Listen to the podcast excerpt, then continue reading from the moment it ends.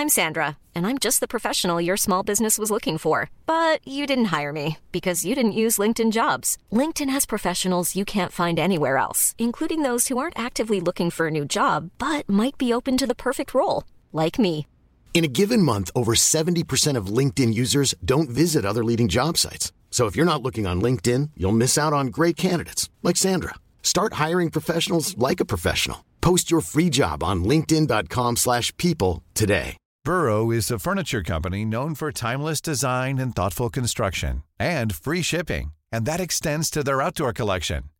Their outdoor furniture is built to withstand the elements, featuring rust-proof stainless steel hardware, weather-ready teak, and quick-dry foam cushions. For Memorial Day, get 15% off your Burrow purchase at burrow.com/acast and up to 25% off outdoor. That's up to 25% off outdoor furniture at burrow.com/acast. Everyone knows therapy is great for solving problems, but getting therapy has its own problems too, like finding the right therapist, fitting into their schedule, and of course, the cost. Well, BetterHelp can solve those problems. It's totally online and built around your schedule. It's surprisingly affordable too. Connect with a credentialed therapist by phone, video, or online chat, all from the comfort of your home. Visit betterhelp.com to learn more and save 10% on your first month. That's BetterHelp, H E L P.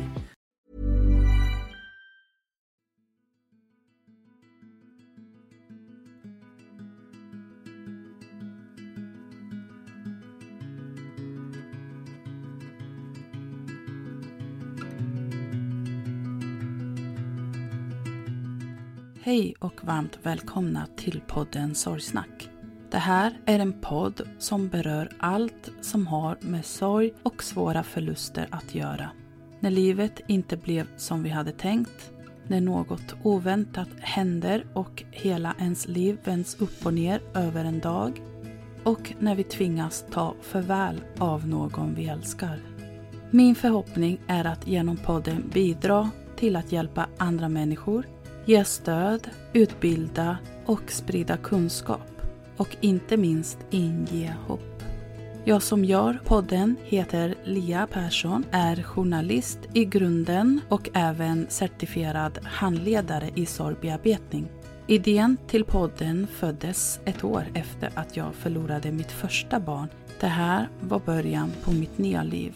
Livet som nybliven mamma och samtidigt änglamamma.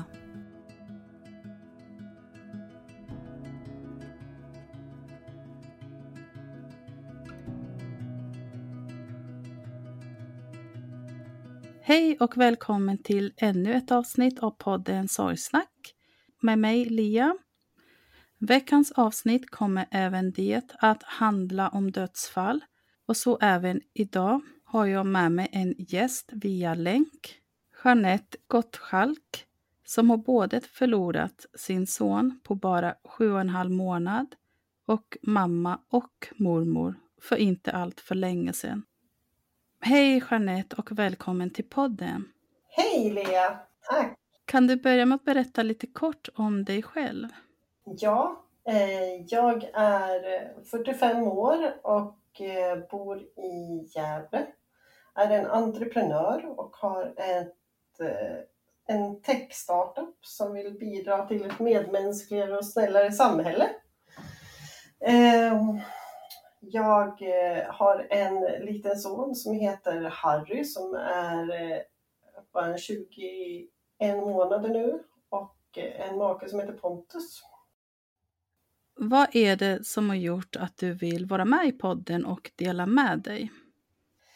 Ja, eh, det är framförallt det här med att jag vill gärna se en förändring kring stigmatiseringen kring sorg döden. Ehm, vår ändlighet och förgänglighet. Ehm, och jag tänker att det här är ett fint sätt att bidra till det. Egentligen hur, egentligen hur vi i samhället förhåller oss till, till det och till varandra när vi genomgår det. Och egentligen så är det någonting som vi alla delar. Ehm, men, eh, eh och borde egentligen vara något som, eh, och är något som förenar oss alla. Men idag så är det något som faktiskt kan ge upphov till än mer smärta när man genomlider den typen av upplevelser och så. Just beroende på den här stigmatiseringen och att det är en svår fråga att närma sig. Mm, jag förstår. Vad var det som hände om vi börjar med berättelsen om din son?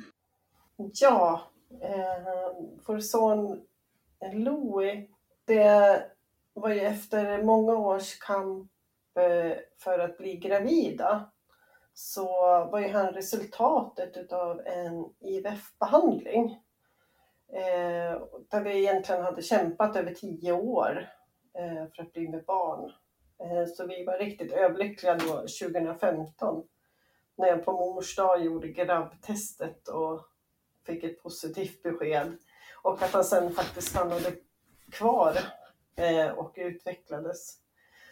Så det var så här, oh, ja, det var nästan orealistiskt för att det var svårt att ta in att han faktiskt eh, var där.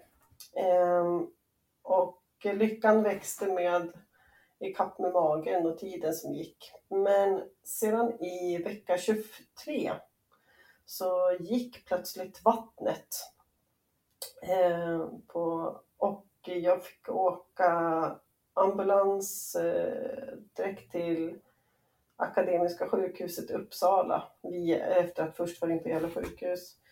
Eh, och så blev jag inlagd där och efter en vecka i magen så blev de tvungen att eh, sätta igång förlossningen för att det var en uppstigande infektion som var fara för mitt och Louis liv då.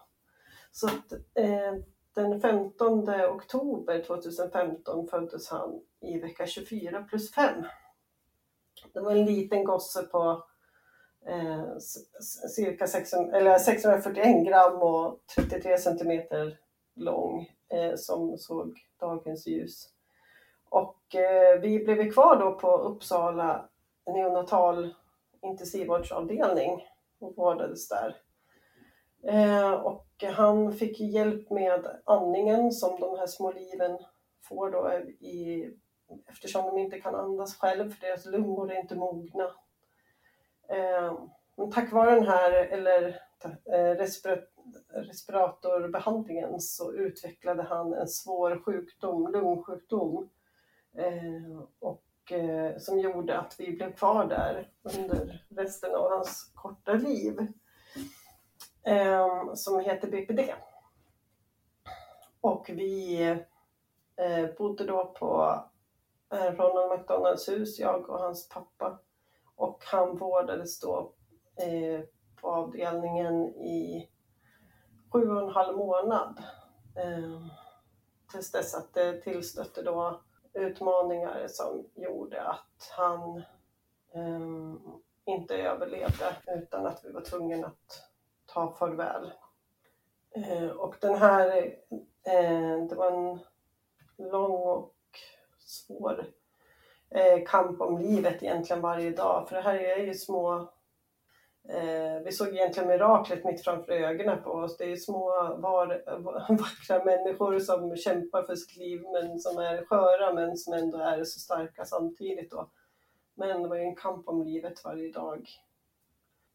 Men mitt i allt det här så eh, tog Louie tillba- eller tillvara på livet och eh, njöt av fulla drag när han badade och gosade och var en glad liten pojke Um... Men visste ni, kände du på dig att, eh, att det skulle gå till så här? Eller hur gick dina tankar då när han föddes och eh, var så pass sjuk som han var? Nej, det var en kamp om livet och mellan kampen mellan hopp och förtvivlan hela tiden. Det var en rädsla i och med att eh, livet var så skört och, eh, och det varje dag. De är så sårbara de här små för tidigt födda barnen. Ehm, mm. Så var det liksom en ständ, att man inte tog något för givet och det var en ständig, vad säger man, som att man var på sin vakt. En ständig rädsla. Jag kunde liksom ta, se varenda, jag så, kunde varenda millimeter på, eh, på honom, eh, kunde se minsta lilla förändring. Eh, det var som att alla mina sinnen var på spänn eh, och ovissheten var utmanande att förhålla sig till. Ehm, och för läkarna kunde ju inte ge de här svaren, de kunde, kunde faktiskt inte ge något betryggande svar. Min känsla den var ju liksom att jag valde att gripa tag i det här hoppet. För jag kunde ju inte ge upp om, jag kunde ju inte ge upp om livet när han som faktiskt låg där och kämpade för sitt liv inte gjorde det. Vem är jag då att ge upp om hans liv? Lite så tänkte jag. Ja, jag kan verkligen förstå den känslan. Framförallt när ni har verkligen ja, men kämpat för att eh, få eller att du skulle bli gravid, bara det är ju liksom en kamp att få komma dit och sen att drabbas av det värsta verkligen, att ens barn är så pass sjuk och inte får stanna och sen efter allt som ni har gått igenom redan innan. Ja. Det är ju en stor sorg det också såklart. Ja. Hur kunde du och din man mötas i det här där och då? Ja, det var någonstans som att vi fick olika roller på sätt och vis. Att han fokuserade på det här väldigt eh, vården kring det som var nära Louis, kring hur, alltså det tekniska, kring sla, hur sladdarna låg eftersom man vårdades av eh, respiratorisk vård eh, och hur just hur de låg och så att de var i rätt läge för Louis bästa och liksom var den delen. Medan jag var mer den som kanske fokuserade på att eh, utmana läkarna kring det holistiska perspektivet kring hans vård eh, och ifrågasätta och utmana och sö försöka söka svar. Um, och i det här så i varandras olik, olikhet så hittar vi någonstans de rollerna. Och hade ju någonstans redan gått igenom en smärtsam sorgeprocess innan och resa så att vi hade någonstans redan, vad säger man, blivit vältränade i det, om man nu kan bli det, i att möta varandra och låta varandras sätt att ge uttryck för sorg och smärta ta sin plats och respektera varandras olikheter i det. Ja, men någonstans så tänker jag att det blir att man vänjer sig vid det. Eller hitta sätt att jobba kring det och hitta sätt som, ja, hitta verktyg och metoder som funkar för den för att få liksom livet att gå ihop. Ja, och sen att vi någonstans också hade humor, alltså mitt i allt det här, mitt i krisen, mitt i rädslan, maktlösheten och allt liksom mångbottnade, mångfacetterade som man upplever där så hittade vi också humorn i det i, som en del av sättet att förhålla oss i det och att leta det, leta det fina tillsammans. Att vi, liksom, vi verkligen var tacksamma för varje, varje lilla framsteg och varje bra stund tillsammans med Louie eh, och han tog oss till nuet. Alltså när han låg och skrattade och log och jollrade och var med och mådde bra. Då, var, då mådde vi ju som han mådde de stunderna och fick en vila ifrån det här. Till skillnad från de stunderna när han inte mådde bra och led och hade lufthunger och panik eh, och upplevde stress och så mådde dåligt. Så där det var totalt tvärtom. Och hur var det eh, när, han tog sitt sista andetag? Kan du ta oss tillbaka till den stunden och berätta hur det gick till och eh, ja, dina känslor och tankar där och då? Ja, jag kan någonstans redan, alltså det var som i två delar av det hela. Det ena var när läkaren, eh, ena läkaren eh, fakt, alltså verkligen lät oss förstå att Eh, det här kommer inte gå. Eh, det var en, alltså när verkligen insikten om att, vi inte, att han inte skulle få stanna hos oss, eh, när den liksom ramlade ner, eh, det var det mest smärtsamma, alltså det, det går knappt att sätta ord på det, men att den, det var en läkare som, eh, liksom, som hade modet att vara kvar i det, som inte liksom väjde undan med sin blick utan när, när han förmedlade det här till mig och Pontus så sa han det med en stor medkänsla men också med ett liksom mod att bara låta oss vara kvar i det och att falla fritt rakt in i den här sanningen, i den här verkligheten. Och så liksom hade modet att stå kvar i det och väjde liksom inte undan med varken blick eller sin, sin närvaro. Vilket, var ett, vilket jag så här i efterhand verkligen reflekterat över hur Eh, mycket uppskattade det. Men där och då när jag fick den insikten och det ramlade på plats så var det som det var, eh, att det var bara som ett eh, ja, eh, eh avgrundsdjupt vrål. Jag visste liksom inte vad jag skulle ta vägen med den smärtan. Eh, och eh, det här var ju då eh, en och en halv dag innan. Och eh, den eh, eh, sen när vi då skulle ta, när det här liksom väl fick sjunk, eller sjönk in, förståelsen, så var det ju allt det här, allt sista gången. Vi, vi döpte honom. Och eh, vi, personalen hjälpte oss att göra det lugnt och fint. Eh, med fot och handavtryck och hela det här dygnet så var jag vaken med Louis och eh, sjöng för honom alla hans, de här sångerna du vet som han har sjungit sedan han var i magen. Vilket i det här fallet var det vackraste och jag menar alla de här barnsångerna om och om igen. Eh, för att då visste jag att eh, han blev lugn. Eh, det hade han blivit innan och det hade man till och med kunnat sett på eh, hjärtfrekvensen och syremättnaden i bloden, blodet. Det hade man lärt sig sedan innan. Så bara genom att jag och Pontus var närvara, nära och liksom sjöng och läste för honom och allt för att han skulle liksom känna vår närvaro och få ett så lugnt, lugn tid som möjligt då på slutet. Och sen eh, så fick vi ta med honom ut på eh, in, avdelningens innergård där personalen egentligen har uteplatser och så, bara för att han skulle få känna, ljus, eller få känna vinden och känna ljuset, eller se ljuset och så från utifrån.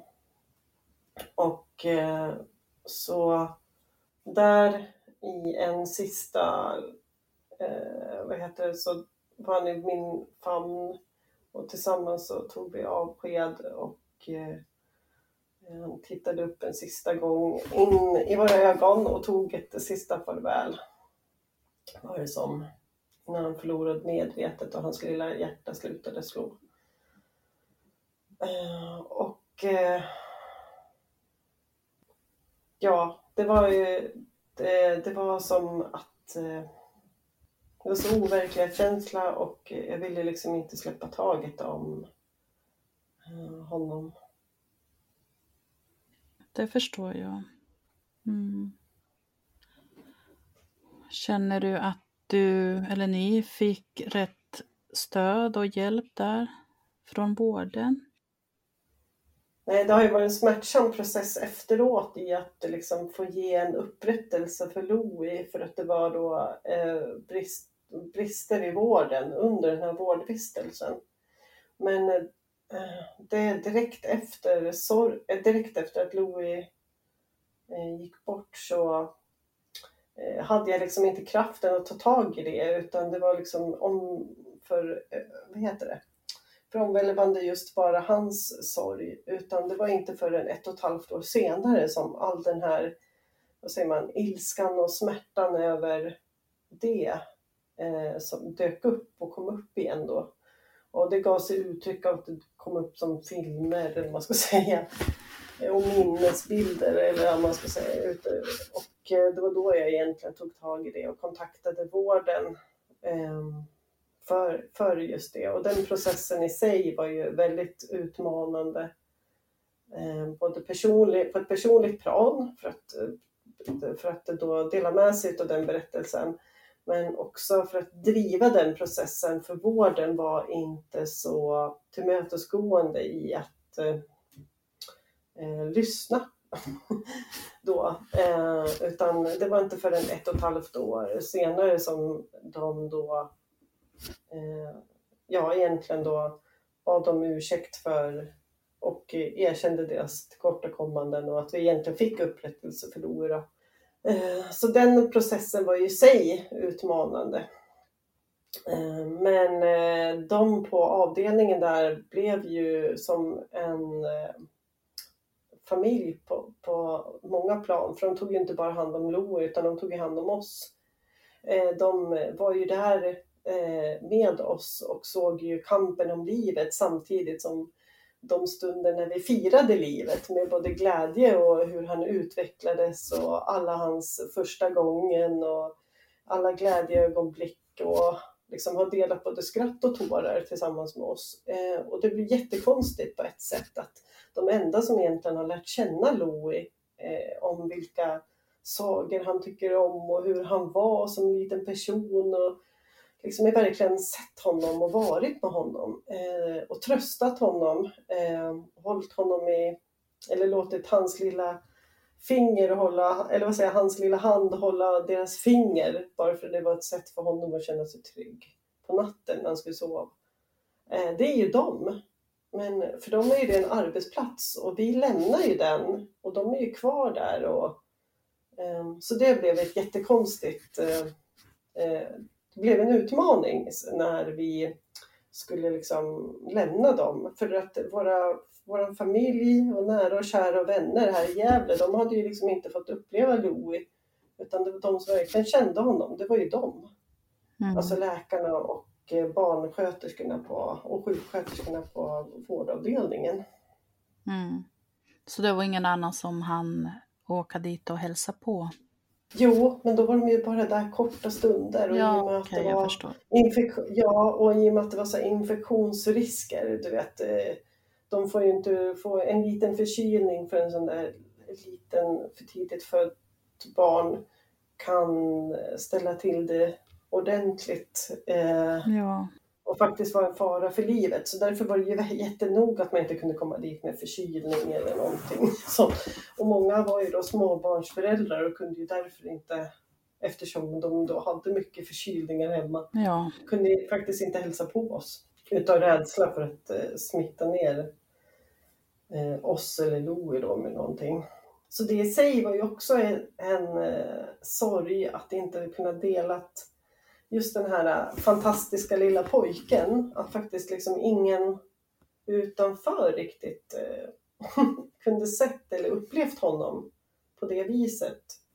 Och lärt känna honom. För det är ju någonstans det man äh, ja, vill egentligen då, fantastiska lilla Louie. Att, eh, att man skulle ju liksom vilja haft och pratat om, kommer du ihåg då när han gjorde så?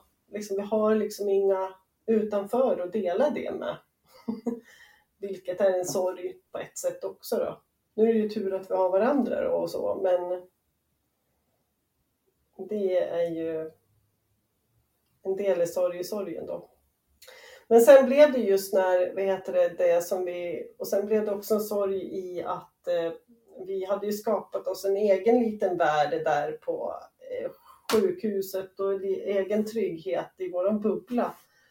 Eh, så det var jättekonstigt att komma tillbaka till verkligheten igen. Dels att eh, komma hem till Gävle igen efter att ha varit i Uppsala i den här sjukhusbubblan och eh, till, till en verklighet där varken Louie var med eller det var en stor omställning att komma tillbaka till ehm, för vi hade ju då även flyttat till en lägenhet med fem rum och kök, en etagelägenhet där vi skulle få plats med personliga assistenter eftersom som man då hade fått trakeostomi. Ehm, men, ehm, och planerat för en framtid tillsammans med honom då. Ehm, och så kommer vi hem och flyttat in i den här lägenheten medan vi var där i Uppsala då i början på maj. För vi skulle planerat för att komma hem till Gävle då i, under hösten. 2016 men eh, istället så kom vi hem till en ja, lägenhet, tom lägenhet höll jag på att säga, utan en stor lägenhet på två personer eh, och planerat för att ta med oss vår lilla pojke. Så att det blev en sorg liksom i det blev så tydligt just det där så att det blev så här att Uppsala är eller Louis stad eftersom han blev till där på Linnékliniken och han föddes och, men även eh, dog där. Då. Så det, i början så var jag väldigt övertygad om att jag ville begrava honom där också.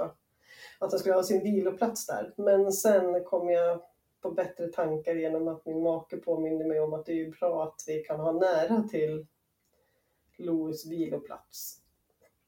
Och hur valde ni att göra med hans begravning? Hur gick den processen till och eh, ja, ja hur, hur gjorde ni med begravningen?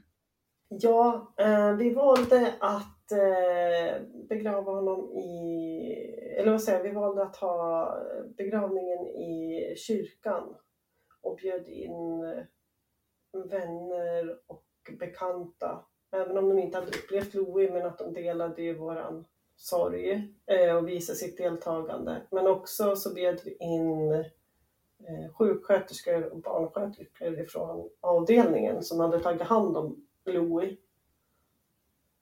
Och det var så fint för det var många utav dem som, som hade varit honom nära då under lång tid som eh, kom.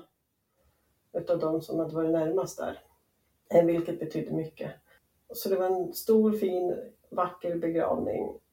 Och eh, han fick vila på en plats eh, som är nära oss, som är nära Stadsparken eller Bologneparken här i Gävle där vi egentligen skulle ha gått och matat änder tillsammans och han skulle ha busat i parken men han får vara nära där.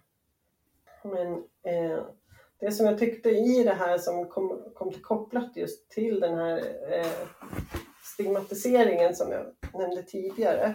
Eh, det är ju just i hur jag upplevde det tillsammans med i sorgen med Louie. Det var ju just den här att äh, människor äh, har ju, jag upplevde att människor har ju, och det var även sorgen med mamma och de andra jag har förlorat, men att man har en utmaning till hur man ska förhålla sig i mötet med mig som har sorg att eh, man eh, kan gå omvägar på stan eller låtsas som att, eh, att man, när man träffar någon för första gången och de nämner inte ens någonting utan de låtsas som att någonting är precis som vanligt. Det finns alla möjliga scenarier till att man säger alla möjliga saker som att han har det bättre nu. Eller ni, men ni möts sen. Alltså du vet så här, bara klassiska ord och det kanske man tror på själv eller så men jag är ju då utav liksom, jag, kan ju, jag kan ju bli då när man är i den situationen att jag tycker ju inte att han har, har det bättre nu. han kämpade ju för sitt liv. Jag förstår ju att det är något man bara säger men det är det jag tänker liksom att, eh, att istället för att bara säga sådana här saker som man bara drar till med att liksom för det blir någonstans att det är vi som bär sorgen som måste ta ansvar för att vi ska vara förstående för andras eh, eh vad säger man, rädsla för att göra fel eller eh, göra oss mer ledsen än vad vi redan är. För det handlar ju mycket om rädsla, att man vet inte liksom riktigt hur man ska förhålla sig och så gissar jag då. Men det är just det där att eh, eh man kan ju inte bli mer ledsen utan det är mer eh, de här orden som kan liksom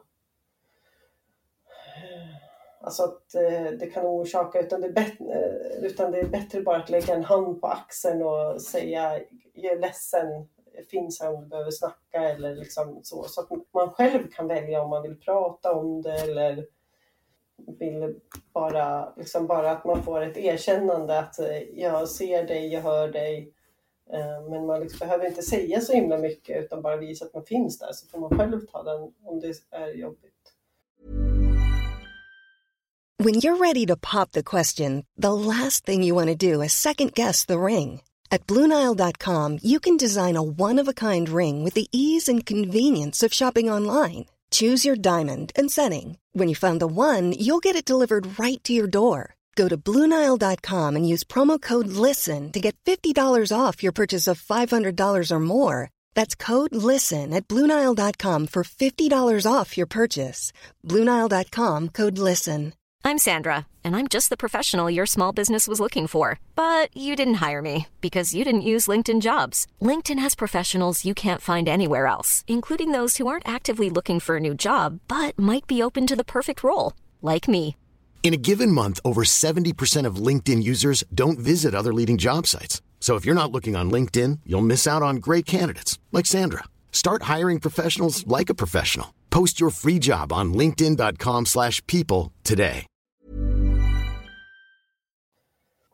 Jag vet inte hur andra upplever det, men det är just den som har varit återkommande genom alla sorgeprocesser, att det är just det här att det, man säger så mycket saker som eh, det hamnar på en själv, att jag måste förhålla mig till hur andra uttrycker sig och det förstår jag att man alltid måste göra, men jag tänker just att istället för att dra med klyschor och är det, att eh, ja, nu vet du att det är bara för, få det första året som är jobbigt. Ja, men det är inte bara första året utan och, liksom, och det här som man har fått höra. Det finns så mycket, liksom, du vet sådana här sayings, eller vad man ska säga, kring sorg. Kring att det ska vara på ett visst sätt eller liksom att det är sorgens processer eller sorgens faser och sånt och det förstår jag.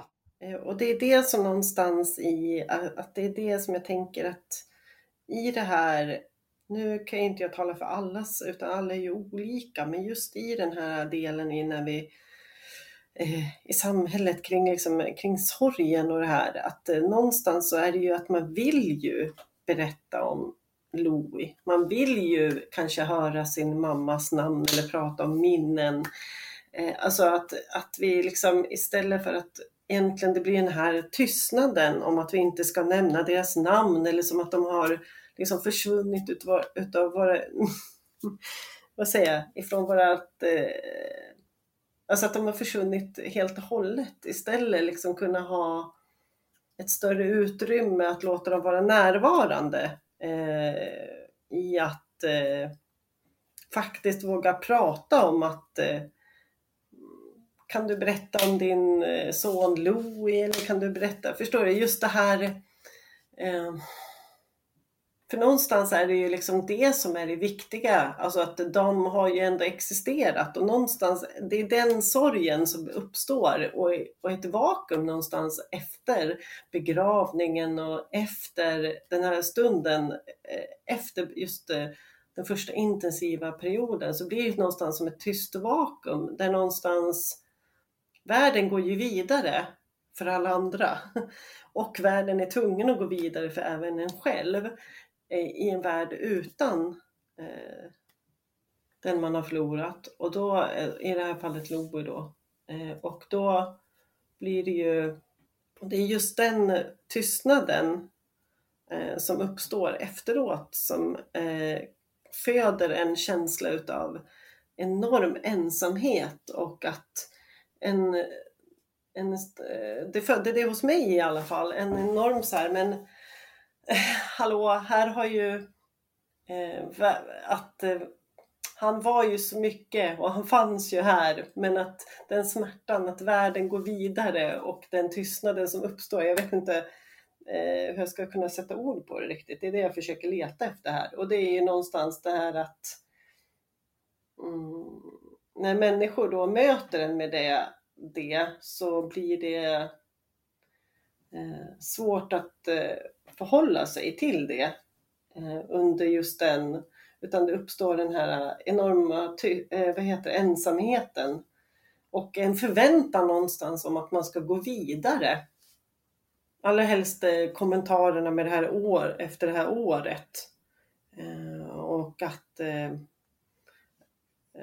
när man då får kommentarer om att livet går vidare. Ta det här, det är det första året. Alltså det skapas förväntningar som ehm, gör att man också känner sig än mer ensamhet, ensam och någonstans att man börjar ifrågasätta är det här fel på mig för att jag då har jag fastnat i sorgen bara för att andra liksom säger saker så blir det ju någonstans att man också själv börjar intellektualisera och börja titta på sorgen eller att man själv är Alltså det gjorde det med mig i alla fall. Till, innan dess att jag liksom någonstans eh, bara fick den här nej. Det är ju faktiskt den kärleken som jag känner som eh, ges uttryck i smärtan över att jag har förlorat Louie. Och liksom kärleken tar ju inte slut, den är ju livslång. Eh, så att liksom, däremot så lär man sig att leva med smärtan och sorgen och förhålla sig till den. Men liksom, den är ju livslång, det är inte så att den går över eh, eller att jag kommer glömma Louie. För det är, ju, det är ju att begära det omöjliga. Man glömmer inte, man går inte vidare och kärleken försvinner inte.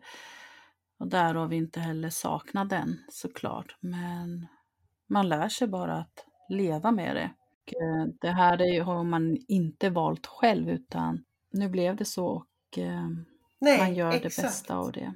Eller ja, det, det låter också lite klyschigt att göra det bästa av det men som sagt man har ju inget annat val. Nej, och man gör så gott man kan utifrån att hitta sina verktyg, tänker jag. Och det är väl där någonstans som jag känner att det inte fanns eh, just de här eh, att hitta en, liksom just den här eh, i den här vakuumet efteråt, du vet den här känslan som jag beskrev utav ensamhet och en längtan över att faktiskt få berätta om Louie, hålla hans minne levande och så. Och genom att eh, den här familjen saknades, eller vad säger jag, som, som eh, nära och kära inte varit med och den, eh, utan, och eh, den här utmaningen med att det var svårt hur man skulle förhålla sig kring oss eh, då.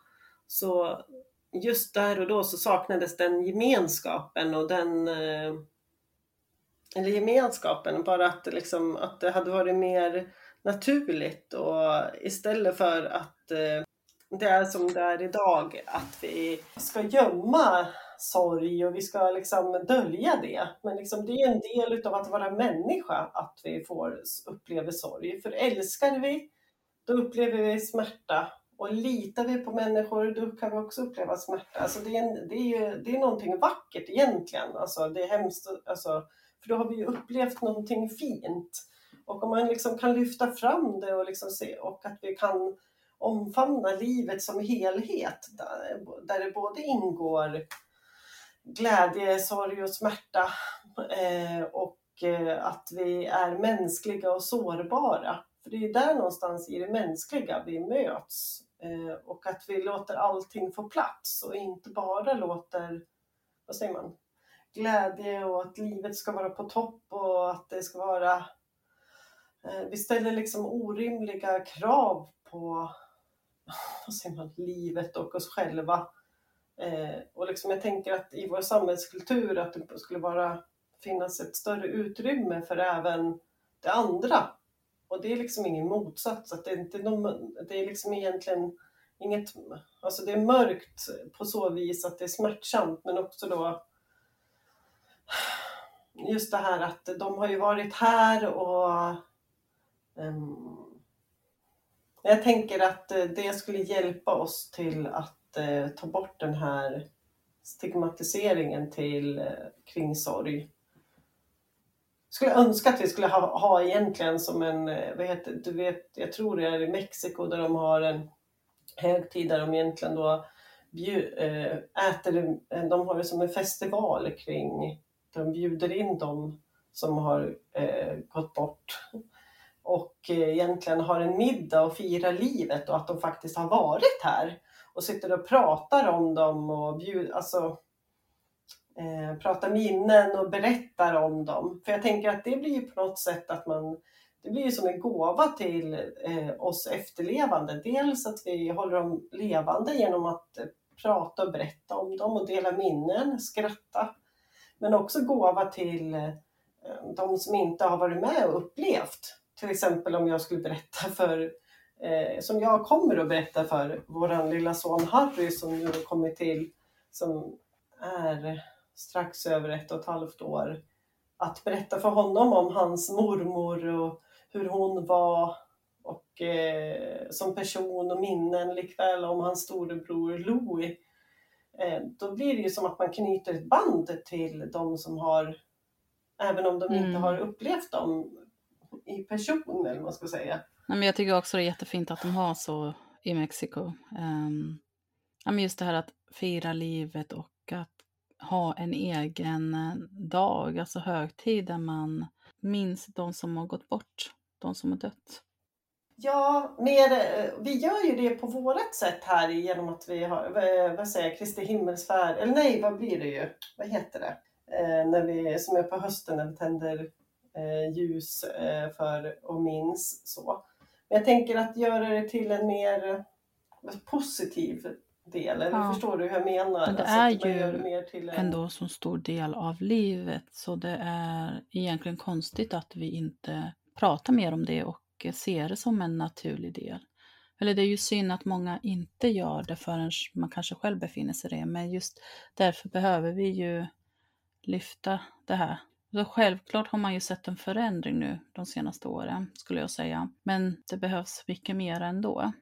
Men man måste börja någonstans och eh, ja, men det blir ändå mer och mer ser jag också på sociala medier och så, olika ja. forum, att folk faktiskt vågar dela med sig vill göra det och vill sprida kunskap och många också som vill lära sig mer och just om att eh, bemöta andra människor i sorg. Ja, och det är ju jättepositivt och fantastiskt. Ja, nej, vi har ju en bit kvar men det känns ändå så här hoppfullt att, eh, att det blir mer och mer. Ja, eh, och i det här, det är ju att det var ju en sorg alltså på en smärta i att se honom, eh, alltså när man har honom vårdas där. Eh, det är ju också en sorg över just eh, liksom, smärtan blev ju någonstans att han fick ju liksom inte uppleva eh, allt det här som han skulle ha fått upplevt som norm, vad säger man, om, om man hade fötts eh, fullgången och frisk. Utan eh, han, liksom när jag fick lägga honom till bröstet för första gången och han ammade. Det var så otroligt stort att han fick uppleva det. Eh, att det liksom den...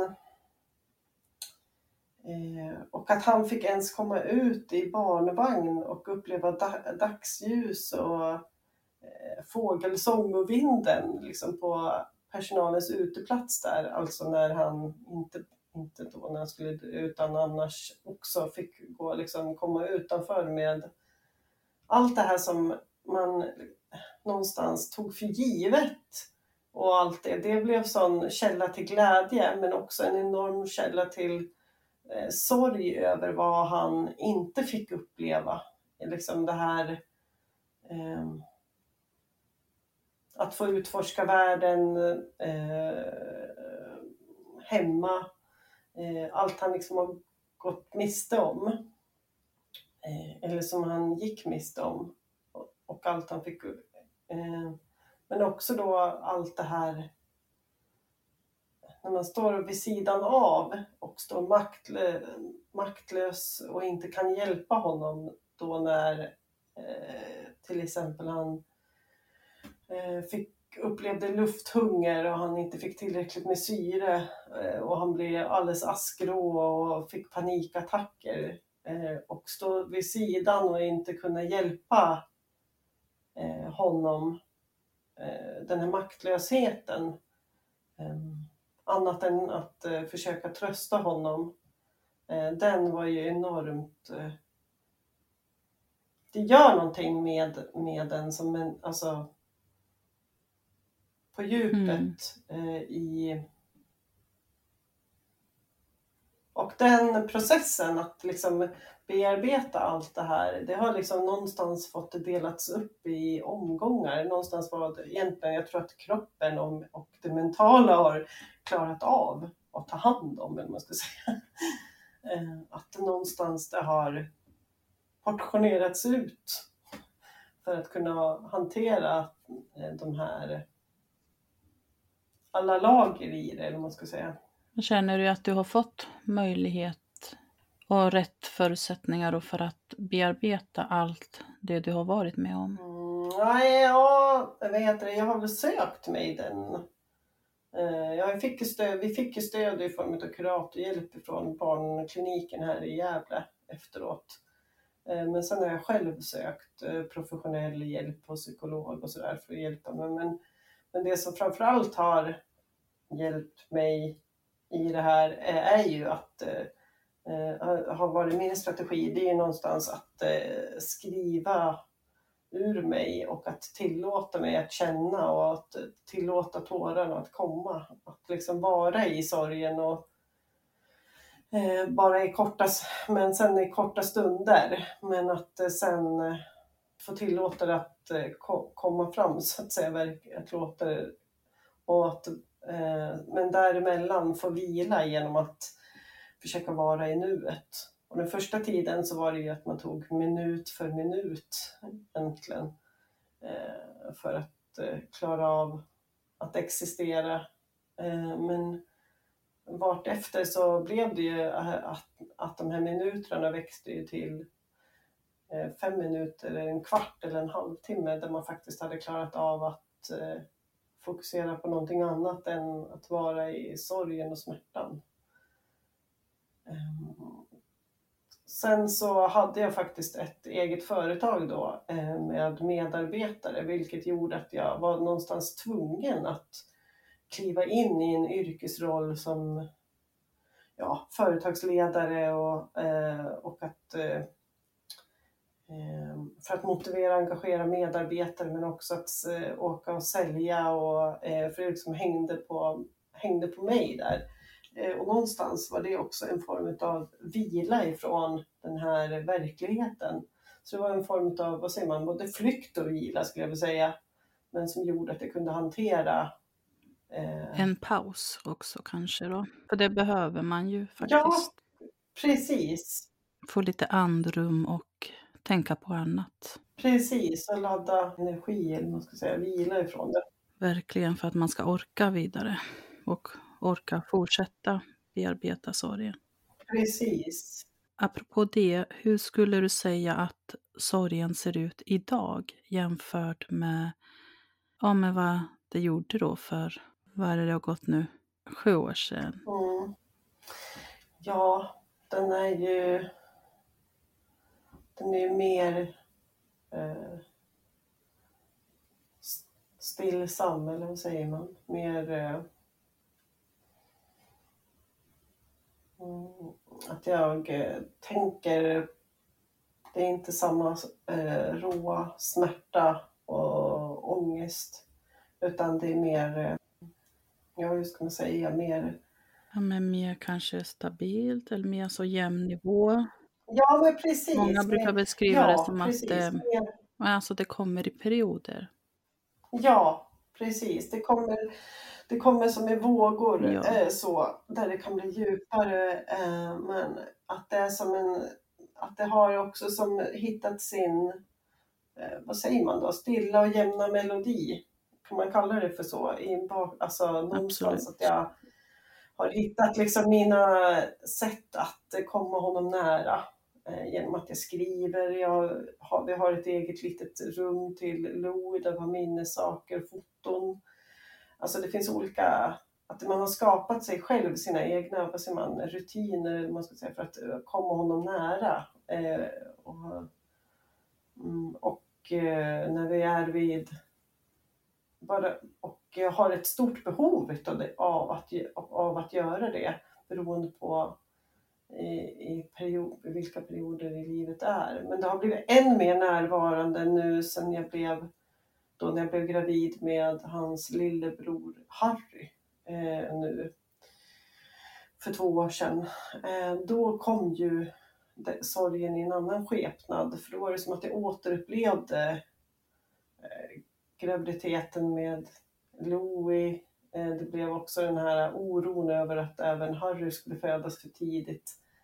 Eh, och ehm, eh, den här kopplingen i vilken vecka han var i Harry då utvecklades och i och med att det och sen nu när Harry är här så blir det ju mycket frågor, alla de här frågorna som man hela tiden har haft, undrar hur han skulle ha sett det, undrar hur han skulle ha varit.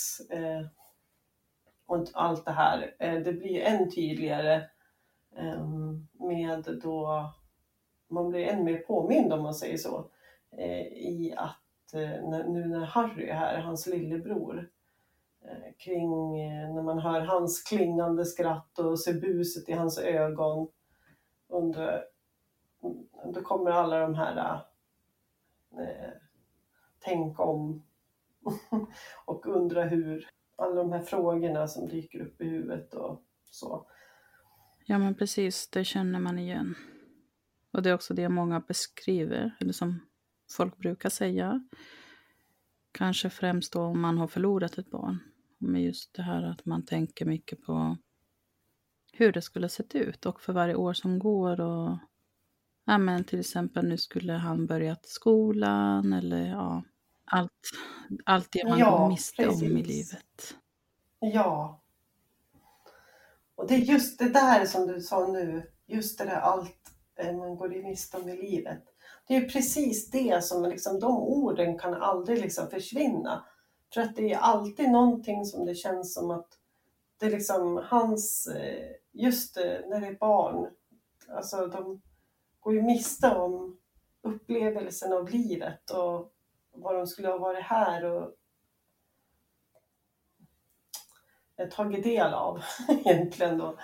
Eh, men så fick man då bara till lån så kort tid och liksom det är den eh, den tror jag liksom eh, är den eviga, ja livslånga frågan egentligen oavsett hur många dagar eller år som kommer gå förbi. Ja, alltså man aldrig kommer få svar på tyvärr. Nej, utan precis. Det är också en grej man måste lära sig att leva med. Mm. Ja, de obesvarade frågorna och att, att, det, att det stannade där och då. Liksom. Ja, nej, det är inte lätt. Nej, och i den här råa smärtan, liksom att den här... Jag vet att jag sa till läkarna där att eh, när det, när det var att han upplevde att eh, det var nära en, en gång tidigare att han skulle förlora sitt liv och att, att eh, han... Eh, eh då sa jag att ni, ni får, eh, alltså om, om, att ni får hellre, ni måste liksom söva ner mig och jag kan aldrig mer vakna om, om Louie inte skulle få finnas med. Då får ni även låta mig liksom få så, somna in med honom. Alltså du vet sådär som man bara säger. Men det var ju precis liksom den... Det, det är fortfarande liksom så jag känner, liksom, att man gör det här omöjliga, lever livet utan honom. Alltså att man lever med den... För den, den smärtan är ju fortfarande liksom... Som när jag uttalade de orden, precis den smärtan jag fruktade, precis så sann är den ju. Så man lever ju omöjliga, eller vad säger man? Mm, ja, nej precis. Det, det man känner liksom i att, eh, att gå vidare i livet utan honom. Liksom, så. Mm. Det är ju självklart en helt naturlig känsla och normalt. Ja, eh, lika mycket som jag sörjer att han inte är här så är någonstans precis som, som det här, eh, vad heter det, ordspråket så är jag tacksam för att han var här. Mm. Det är någonstans en... Det är också så jag tänker på eh, tiden när vi var där på sjukhuset, att det är det mest smärtsamma jag upplevt i mitt liv, men det är också den mest lyckligaste tiden i mitt liv, för jag fick ju uppleva Louie. Du fick vara med om honom. Mm. Ja, eh, och fick ju den här tiden tillsammans med honom och att jag någonstans, eh, han gjorde oss till föräldrar jag fick uppleva att bli mamma. Och det är det vackraste jag någonsin har upplevt. Den kärleken liksom som man inte kan förstå förrän den är där mm. någonstans. Um, och just det där, allt det vackra och den tacksamheten, det är ju någonstans det jag sitter med inom mig idag. Och har ju snarare då en vörd, alltså att han lärde ju mig mer om livet än vad det annars tar en livstid att lära. Eh, och är någonstans otroligt tacksam för det och känner en enorm vördnad eh, för eh, livet eh, och allt det där i och någonstans att ta tillvara för, på den tiden som är kvar. Mm. någonstans så. Ja. Och det blir väldigt mycket för honom, man tänker att det är så, men det är också självklart för min egen skull då men, eh, och eh, de runt omkring mig. Men det blir ju någonstans en sån här eh, påminnelse om vad som är viktigt här i livet och att faktiskt livet är eh, Ja, vad vi vet eh, så i det här livet i alla fall så vet, har vi ju väldigt kort tid här och det är upp till oss att ta tillvara på den tiden som har blivit given oss och det är någonstans det som har blivit en, en lektion. Ja. Men eh, nu har vi ju pratat väldigt länge och eh, mm. vi har inte hunnit gå, gå in på din mamma som jag nämnde i början. Nej. Skulle du vilja berätta lite om vad som hände med henne? Ja, där var det. Eh, 2011 så, vad heter det, eh, samtidigt som jag startade mitt företag eh, och eh, så fick jag reda på att min mamma eh, hade fått eh, obotlig cancer. Och Eh, och de visste inte hur lång tid hon hade kvar att leva. Och I samband med det här så eh, drabbades hon även utav svår ångest kopplat till det här. Eh, och det blev i sig en chock i att mamma som då bara var 54 då, skulle, inte skulle finnas kvar här Eh, det var svårt att ta till sig och den smärtan och se hennes sorg och ångest. Eh, och det var någonstans där allting handlade om. Att det blev en stort fokus på att man någonstans skulle vilja att hon skulle kunna få njuta och ta tillvara på eh, den tiden hon hade kvar. Men därför så blev det så stort fokus på att det här ångesten och stödet för eh, henne, att hon skulle må bra den tiden. Att det, det blev det som tog mycket kraft och energi.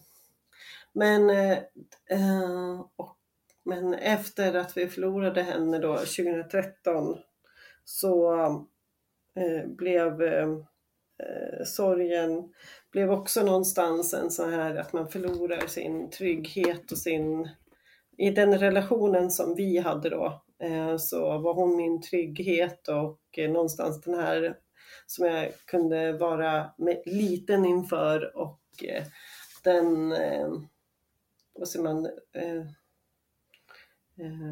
som jag pratade med varje dag och som någonstans älskade en villkorslöst och uppriktigt var intresserad av att höra hur min dag hade varit och eh, verkligen stod för ja, egentligen guidning i livet någonstans och tryggheten där.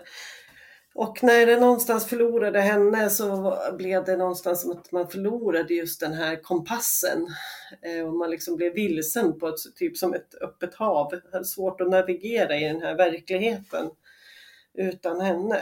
Eh, och trots att man var, jag var vuxen och någonstans så blev det ju som att man blev som en, den lilla flickan inuti en eh, som, som ropade efter mamma men eh, det blev, fanns liksom inget svar.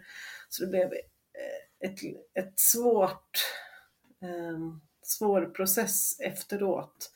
Och det var samma, samma sak där kopplat till eh, att hon gick bort, att det blev som en eh,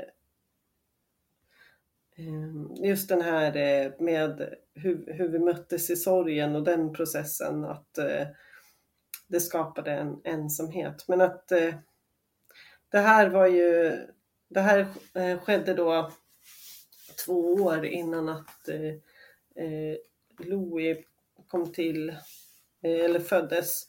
Så ehm, det var ju inom kort tid som det här hände.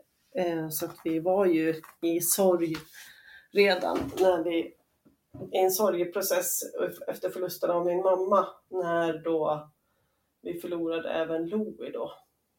Så det blev någonstans som att det blev att jag hann inte riktigt klart i sorgen till mamma, eller vad man nu ska säga. Man blir ju aldrig klar, men jag var mitt uppe i det när allt det här med Louie också kom. Så det var liksom som att vi fick sorg efter sorg efter sorg där i flera år i rad.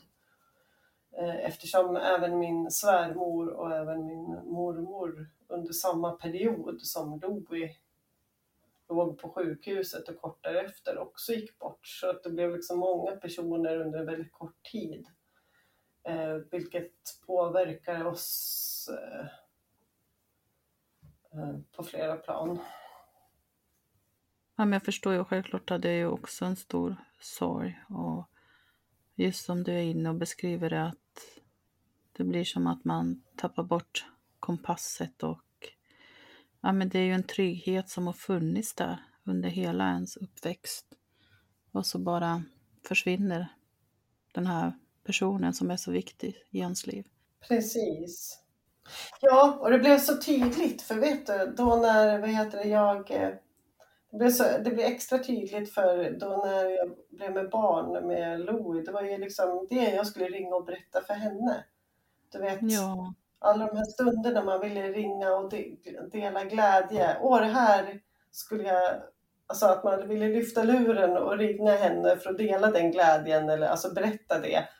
Eh, de stunderna var så många, likväl som de här stunderna som man skulle vilja ringa för att bara få höra hennes röst och få, alltså just, eh, ja, faktiskt få tröst. De stunderna var så många, men det blev extra tydligt då när vi blev med barn med Lo. Mm, ja, men jag kan verkligen förstå det. Ja, men då tänker jag om det är något speciellt som du vill skicka med till lyssnarna? Om det är någon som kanske känner igen sig i din berättelse, som har varit med om det eller mitt uppe i det just nu. Både då kanske då förlust ja. av ett barn eller sin mamma eller en annan nära anhörig. Ja, att jag tänker just att det är väl framförallt att eh, vara snäll mot sig själv. Att låta sorgen få ta sin plats men samtidigt ge utrymme för vila från den. Så att man, inte, liksom, så att man har kraft att ta sig igenom den. Men att låta tårarna och allt det få plats, för det är naturligt och det är mänskligt. Eh, och det är en del utav processen. För också i processen och i smärtan och i det obekväma så växer vi som människor och utvecklas som mest som människor. Och eh, det är en del utav att ta oss, ta oss igenom det. Men att liksom känna tillit på att, det en dag kommer, alltså att det växer sig eh, lättare att, eh, att uppleva vardagen. Alltså tillit och hopp och tro, att veta att det, att det en dag kommer dit. Men att eh, resan, men, men att en del utav att komma dit är att låta det ha sin plats Tack för dina ord och eh, framförallt tack för att du ville dela med dig av det du har gått igenom. Och även berätta om Louis. Vad fint att ändå få höra om honom och lära känna honom lite bättre på det sättet som det går genom att du berättar om honom. Ja, tack så jättemycket för att du får utrymmet att göra det. Mm. Och till er som har lyssnat, tack för ännu en gång. Tack för den här veckan och jag hoppas att ni är med oss nästa vecka igen. Ta hand om er så hörs vi snart. Hej då! Hej då!